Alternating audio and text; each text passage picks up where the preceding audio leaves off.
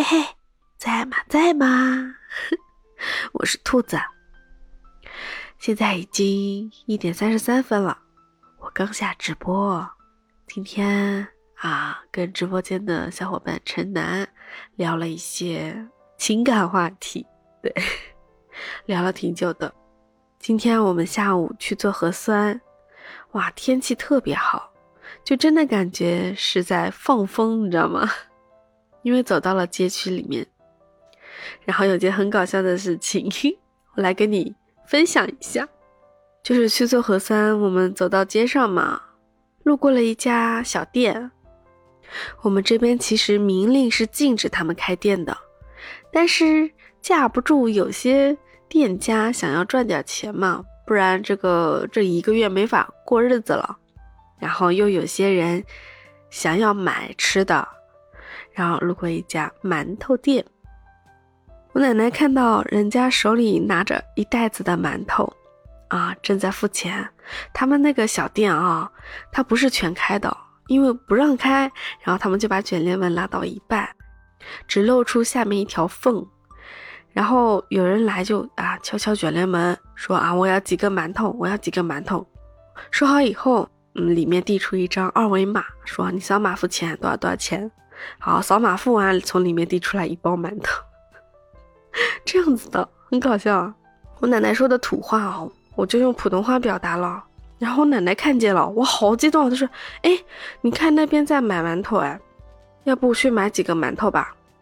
但是当时我们在排那个做核酸的队伍嘛，一直在往前走，我就跟我奶奶说：“哎，奶奶，现在就不买了，我们先往前走做核酸，做完核酸我们再过来买，对吧？”奶奶说：“哦，那好的。”看着他。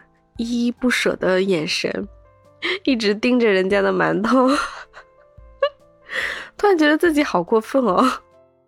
本来我心里想着说，就做完核酸来带他一起过来买，结果做完核酸，大白跟我们说不可以往那边走，要往另一个方向走，出口在那边。哦，完蛋！那边如果要走过来，要走很远很远。然后我我我就假装嗯没事儿。然后奶奶就说：“哎呀，我要去买馒头呀！”哎，那我没办法了。我说：“哎，算了，今天不买了，嗯，明天或者哪一天路过的时候再买。”好说歹说，终于把奶奶劝回家了。但是心里还在想着说：“哎呀，刚刚买好买买几个馒头的。”但是说实话，我是不想让他买，因为馒头是面粉做的嘛。我奶奶有糖尿病啊。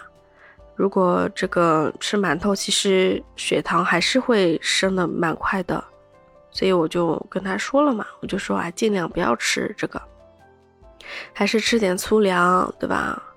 还是健康最重要嘛。而且，嗯，现在这个情况的话，也不敢乱买东西。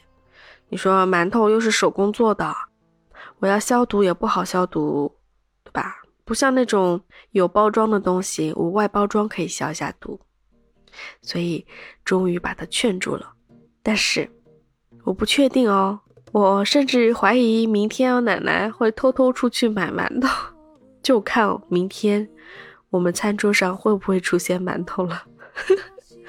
今天和馒头结下了不解之缘啊！对，就是这么一个小趣事儿，我来跟你分享一下这个搞笑的瞬间。我奶奶可爱吧？哦，好了，我讲完了我的段子了。哎呀，最近真的一直做核酸，奶奶其实下午的午觉都没办法睡好。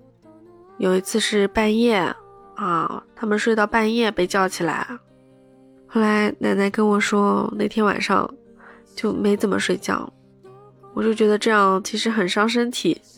老人家还是需要好好睡觉的，嗯，就希望这个疫情早点过去吧，我们能够走到阳光下，能每天睡个好觉，不用担心啊，突然间接到消息说要做核酸，对吧？被叫起来，我同事说这两天是每天早上七八点钟被叫起来，他也很苦恼，就期待我们早日相见。